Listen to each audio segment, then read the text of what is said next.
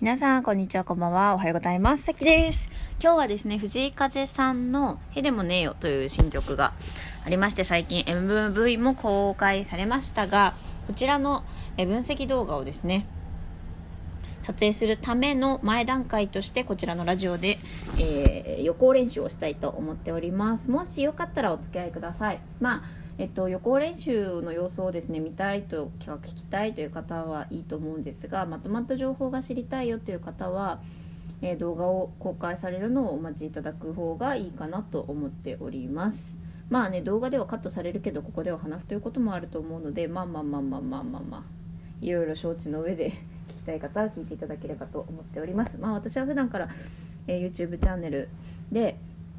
えー、藤井風さんの分析とか自分の曲の発表とかをしてますので、よかったらチェックしたことない方はチェックしてみてください。えー、さっきミュージックチャンネルで英語で書いたら出ると思います。はい。さあ、それではですね、このへでもねえよという曲なんですが、まずこの曲はうーんまあいろいろあるんですけど、私が今回注目しているのは、この曲にはふたつの世界があるよということになります。ふたつの世界ってどういうことなのかっていうことなんですが、えっとですね、この曲聞いたことない方、ぜひね YouTube でも何でも Spotify でも Apple Music でも何でもあるので、あのよかったら聞いてみてください。これふたつだけじゃないかもしれないんだけど、なんかイントロからね、またなんかあいろいろあるんだけど、まあ、大きく分けてふたつと今回したいと思います。特にこのふたつの世界があってということなんですけど、このふたつの世界というのが一体どういうことなのかというとですね、まあまずひとつめがですね、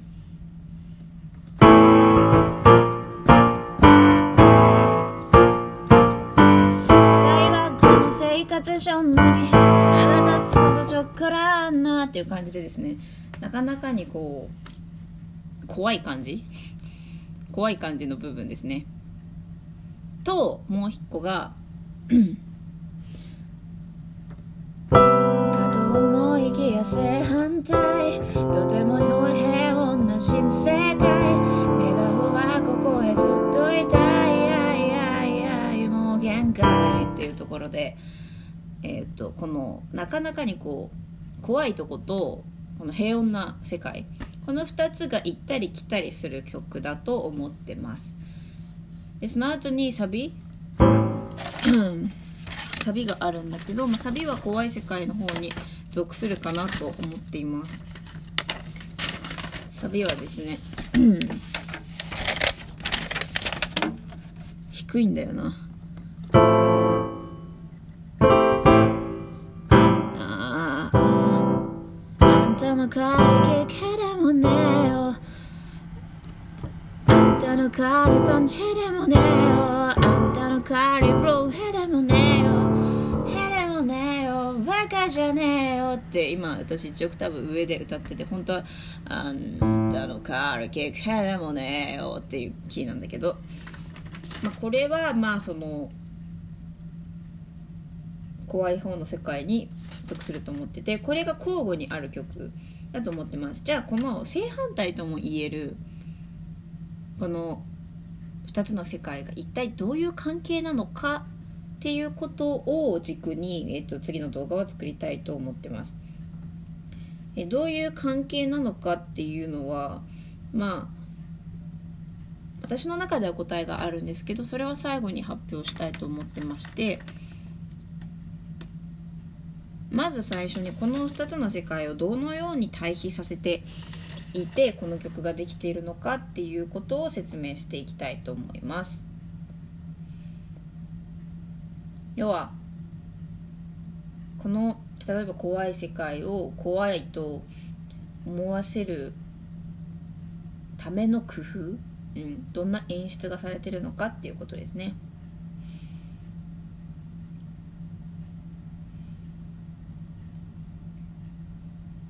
まあまあまあまあまあ、その怖い世界の前にね、この曲ってイントロからなんかすごいことになってるんで、それもお話ししたいんですけど、まずイントロめっちゃ和ですよね。この尺八のような音でね、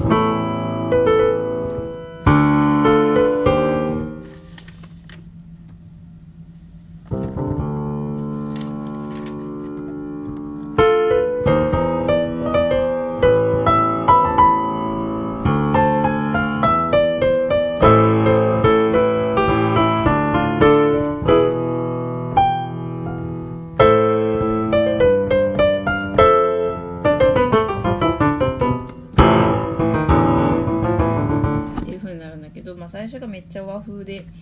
で エムブイ でもね武士の格好をして出てくるっていうねところですね。でそこに急に世界がこうなんて言うんだろう、こう怖い世界以外になんて言ったらいいんだろうな、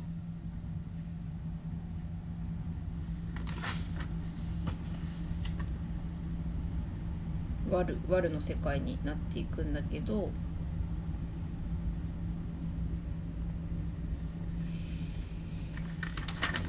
まあでもこの和の、えー、っと和、和っていうのも一つの要素ではあるということを覚えておいてほしいかなと思いますね。でまあ最初から見ていくと、野菜ばっかの生活しょんのに、野菜ばっか野菜ばっかの生活しょんのに腹が立つことちょっくらあんのはっていうふうに、かなりこの方言が特徴的ですよね。方言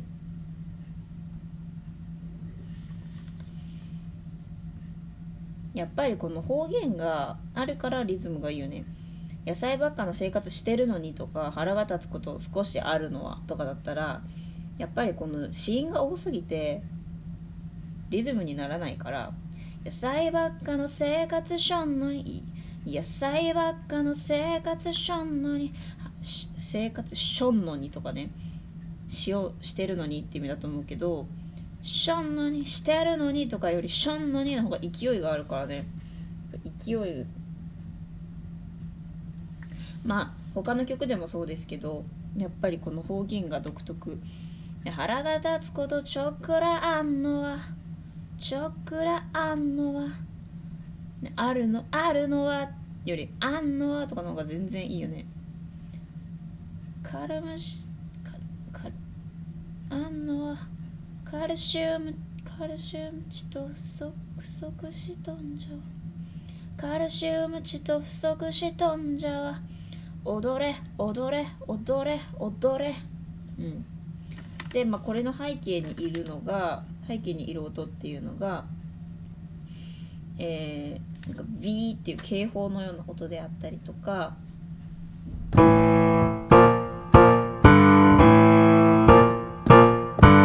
うようなビートですね。これ強いビートです。でこの強いビートもですね、えー強いビートっていうのもそうなんだけど、音にも、えー、と特徴があってですね、このずっとですねごどという関係で動いてるんですね。でこの、まあ、ごどって言われても何か分かんないと思うんですけど、パワーコードって言って、パワーコードっていうのはあの明るい音なのか暗い音なのかどっちとも言えないような音っていうことで、あのどういうことかっていうと、この、この音がパワーコードなんだけど、この真ん中にこの音を入れると明るい音にもなるし、暗い音を入れると暗い響きにもなるってことで、明るい音にも暗い音にもなる。だからその枠組み自体には別に明るいとか暗いとかないみたいな、なんかね、野生的な表野生的な響きになったりしますね、このパワーコードを使うことで。っていう風な、この野生的な部分に来ているコードがこういうパワーコードであるっていうのが、まあ一つ、えー、聞きどころというか、なるほど、キャラに合っている音選びだなという感じがしますね、うん、踊れ踊れ踊れ踊れっていうのは、まあ、いっかいめはおのれお前みたいな方言ですよね。でにかいめはあのダンス、踊れ踊れ踊れ踊れですね。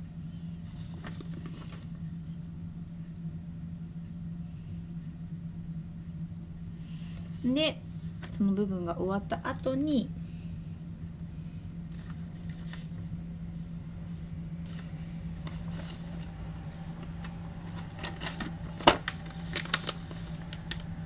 この西音の新世界が来ますね。とても生きれ正反対、とても平穏な新世界、願うはここへずっといたい、もう限界っていう風になるんだけど、まあここねめっちゃピアノが綺麗で、えっと楽器で比べていくと、ピアノっていうのがイントロにはあったけど A メロにはなく A メロっていう怖い部分にはなくて B メロ今の新世界の部分で、えー、出てくるとそういう風に楽器の対比もされていますね。うんでビートがなくなるっていうのもありますね。ビートっていうのはこの刻んでるやつね。でこれがふーってなくなることでやっぱ、えっとえっとね、人間の世界を離れた感じになるっていうのはあの帰ろうの分析のところでも言ってるんですけど帰ろうのサビのところでも間違い先は長い忘れないからわかんない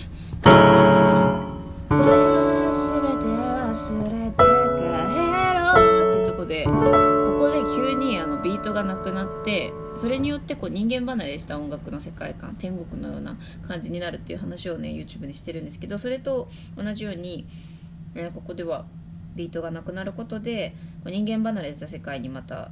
えー、連れて行ってくれているなという感じがしますね。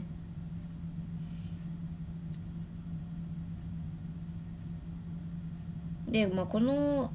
でこの人間離れした世界観に連れて行ってくれる感じが、えーとかんえーとね、帰ろう以上にすっごくメリハリがすごいよね。だから悪な世界から天国的な世界超対比ですよね、うん、でこの超正反対かと思いきや正反対って言ってるようなこの正反対この正反対の世界、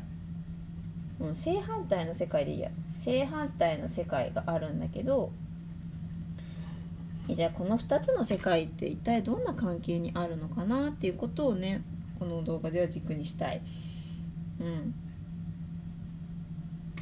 ん、でこの正反対の世界の平穏な世界の方はどういう風なにできているかっていうとですねビートがなくてピアノが入ってあと弦楽器がいてで美しいコーラスが入っていますね。でまあ、コードとかそうですねコードの話を少ししますと、えっと、さっきの「悪な世界」ではずっと本当にずっとこのコードが繰り返されているんですよね。本当にずっとこのコードが繰り返されていてこれってつまりはそのいち小節でいちループこれでいちループしてこれがずっとループされるので。いち小節単位と言ってもいいかもしれないですねこのコードという、えー、ところに関してはに対してこの平穏な新世界のところではですねえっとねループするのはよん小節でいちループかな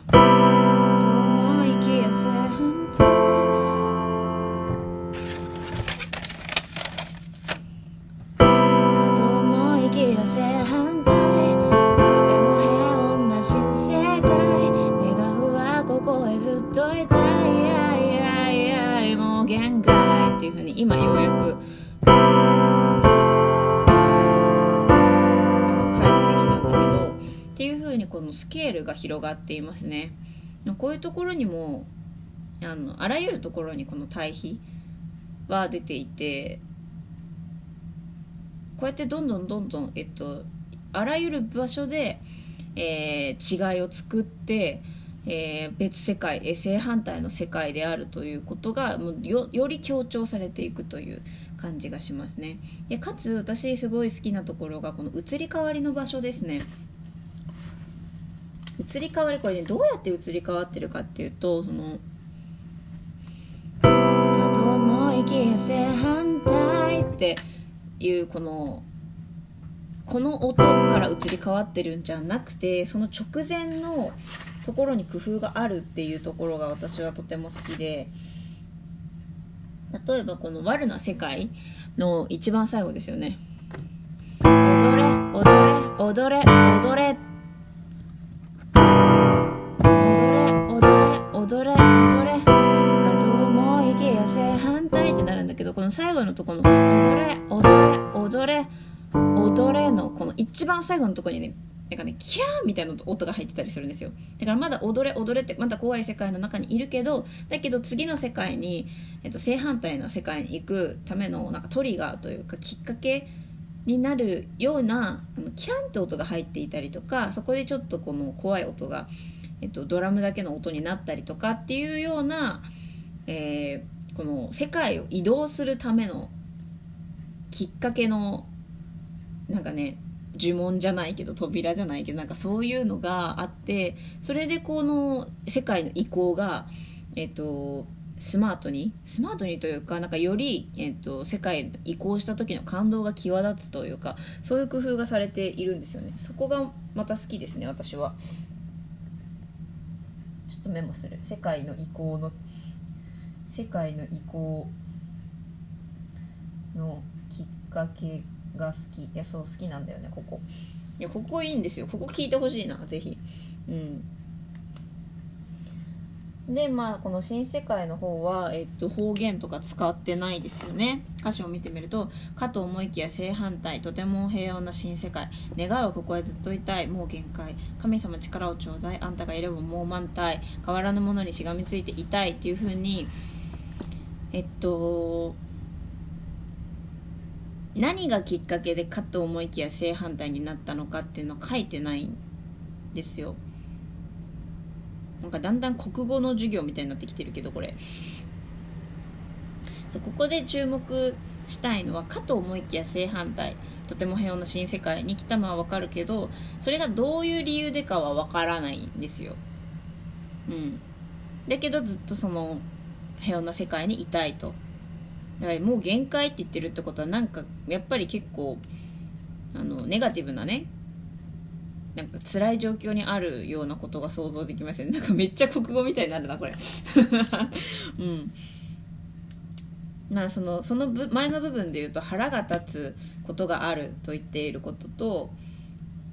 あのつつましやかに生きてるのに何かが邪魔をするって言ってる。とにかくなんかいろいろね抱え、抱えてるというか、心にいろいろとあると。で、なぜか新世界に来て、ここにずっといたい、だってもう限界なんだもんって。で、神様の力を欲しいと。で、変わらぬものにしがみついていたい、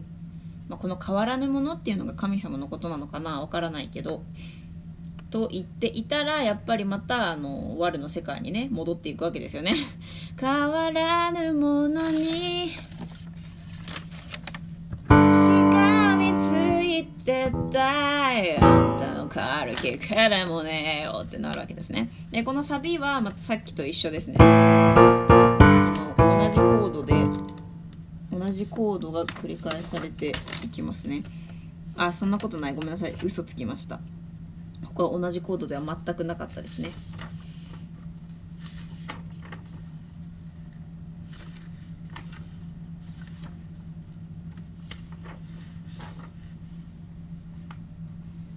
ここは、まあ、B と一緒でよん小節いちループですね。あんたのカールでケレモネオ、あんたのカールパチェレモネオ、あんたのカールパフェレモネオ、フェレモネオ、バカじゃねえよ、あんたのカールキックっていうことで、うん、コード自体は違うんだけど、どうかな、楽器はどうかな、楽器、まあ、似てるけど、まあまあ若干その A メロとは違うかな。で、ここでまたなんか呼吸みたいな音とか入ったりしてるのは好きですね。あと声の加工があったりとか。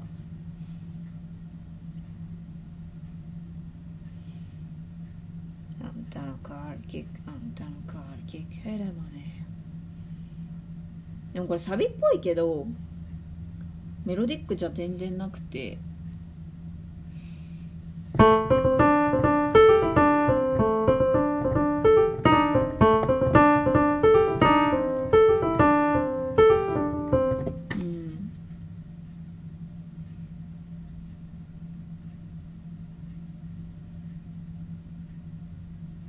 まあいいか、このサビはねちょっと後でもうちょっと分析してみよう。で、サビが終わったらに小節のやつがあって、ででさっきの「帰れうちへ帰れ黙れしばし黙れ」っていう風になるんだけど、これは、えっと、A メロだから、 A メロの最後の「野菜ばっかの生活しゃんのに」ととても、うん、共通点が多いけどメロディーとか歌詞は全然違うっていう全然、うん、異なっているっていう場所になりますね。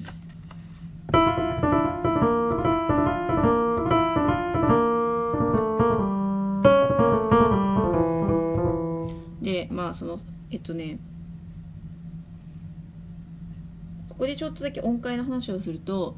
裁判家の生活上に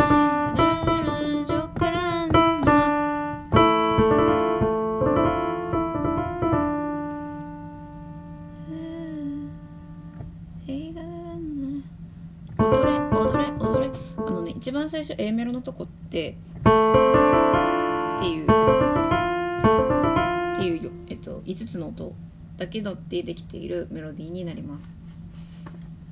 でそれで A メロ、えっと、にばんの A メロ、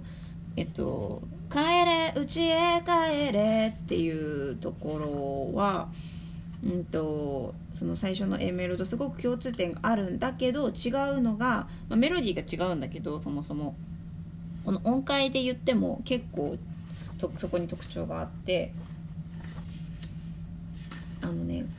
いちばんで使われていない音が印象的に使われているっていうところですね。うちへ帰れデレレデレレデレレデレっていうとこなんだけど、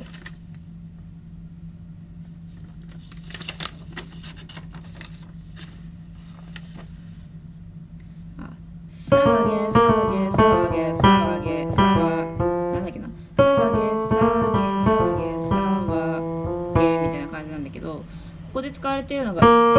このこのふたつの音でに対してな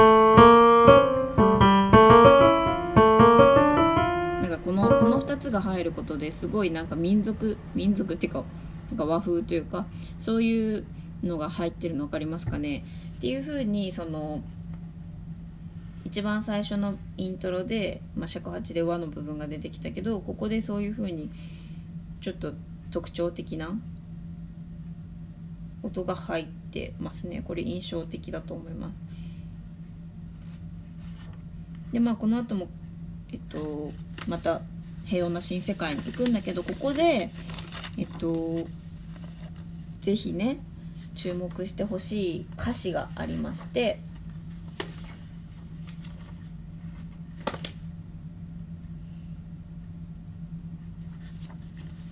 これが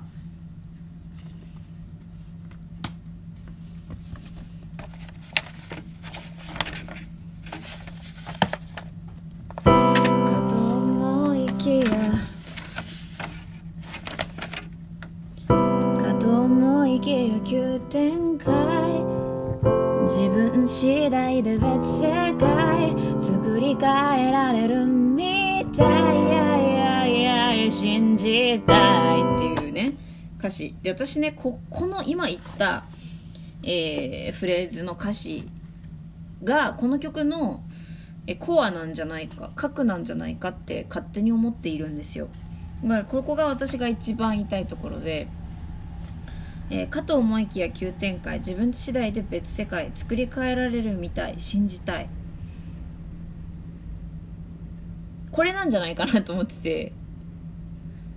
つまりあのふたつの世界が出てきていたけれど、あのー、そのふたつの世界ってどういう関係なのかとか、あのなんでその別の世界に行ったのか行けたのかみたいなの答えがここに書いているんじゃないかなと思ってて、それは答えは自分次第で別世界作り変えられるみたいっていうのが答えなんじゃないかなって思っています。つまり同じ世界でも自分次第で別の世界に作り変えられるよっていうこと、こういう経験って皆さんないでしょうか。例えばうーんそうだな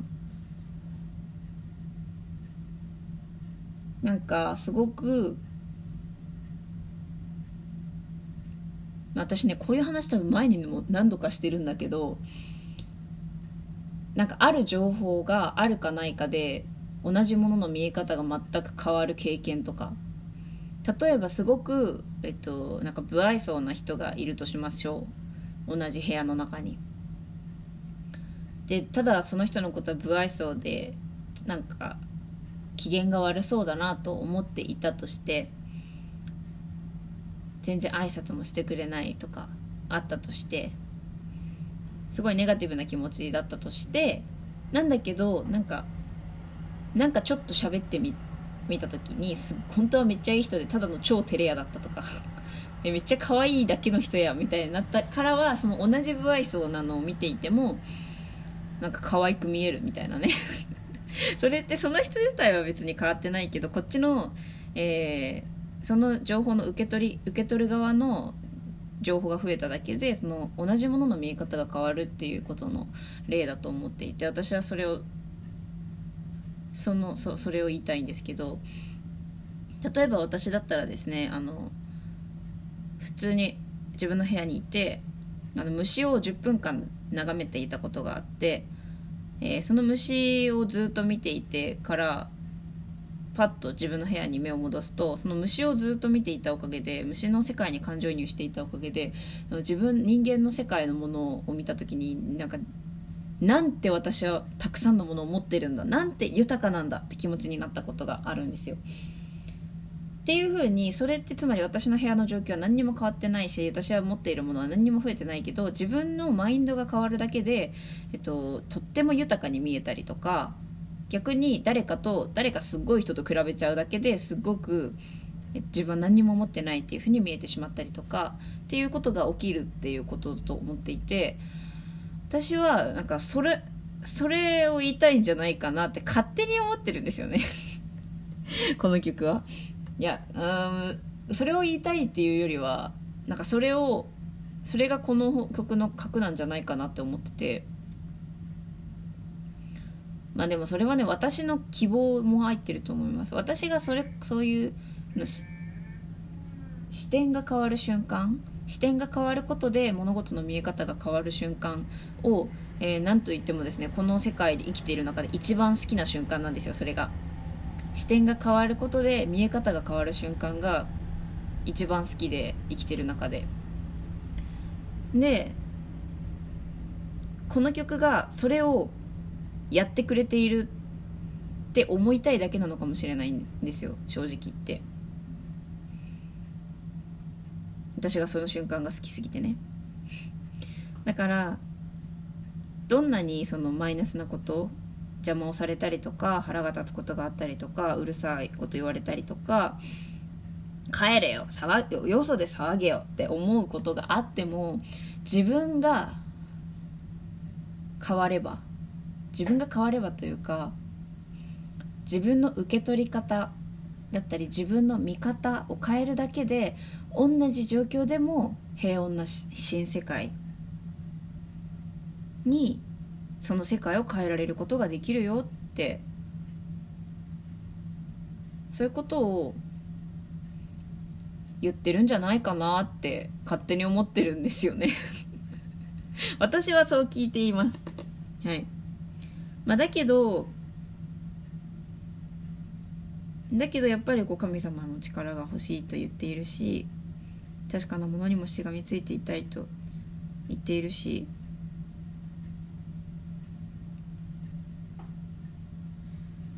こういう見方はどうかな。その自分がその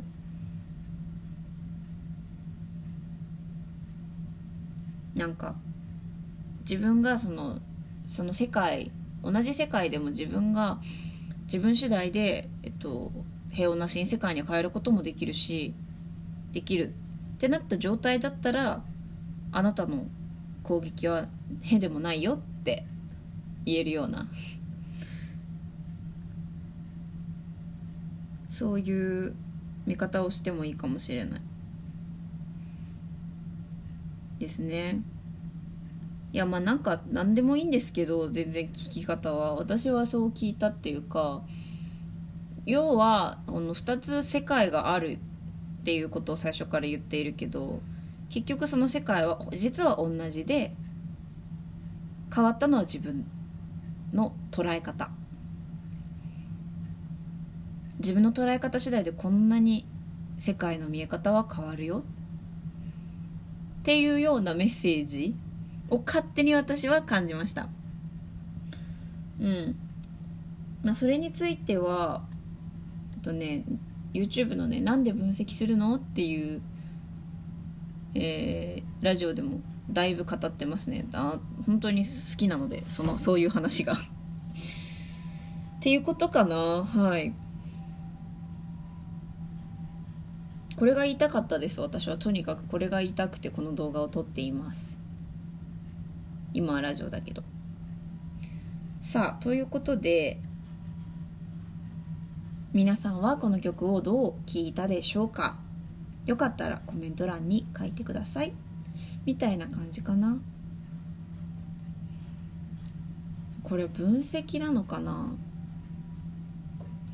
これはね、正直言って分析ではないかもしれないですね。分析っていうより、私が自分が生きてきた中の経験とかを、うん、なんかでもね、心の私の心の核の部分がこの曲と共鳴した部分についてただただ話させていただきましたということですかね。ってなるとさ、そのさ、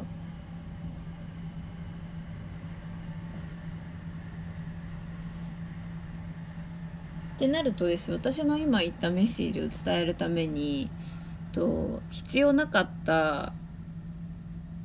情報もあったと思うんですよ。今私がラジオで喋ったことの中には、ね、その情報は別にいらないんじゃないかみたいなね。だからそうなると、まあまあ、このラジオで喋った流れをもとに必要なところを残したり、いらないところをカットしたりしながら動画を作っていきたいなと思ってます。だってもうさんじゅっぷんも喋っちゃってるからね。やばいねやばいね。うん。さんじか。さあ、ということでですね、へでもねえよの動画をお楽しみにしていてくださいね。最後にちょっとだけ近況報告を話しますと、えー、皆さん The First Take という YouTube チャンネルご存知でしょうか？とっても大人気のね、えー、プロのアーティストが一発撮りのパフォーマンスをするっていう、えー、やつなんだけど、そのオーディションに参加することにしました。で、そのオーディションのために、えー、と一発撮りの動画を撮影録音しまして、えっとちょっとね、えー、最近得た人脈ですっごいいい、えー、スタジオで、えー、すごく素晴らしいカメラマンの方に、えー、撮っていただいて、なんかすごい最近得た人脈でっていうとなんか言い方があれだな。まあなんかね、そうなんですけど、すごくねクオリティの高い高い高いものができて、それはツイッターで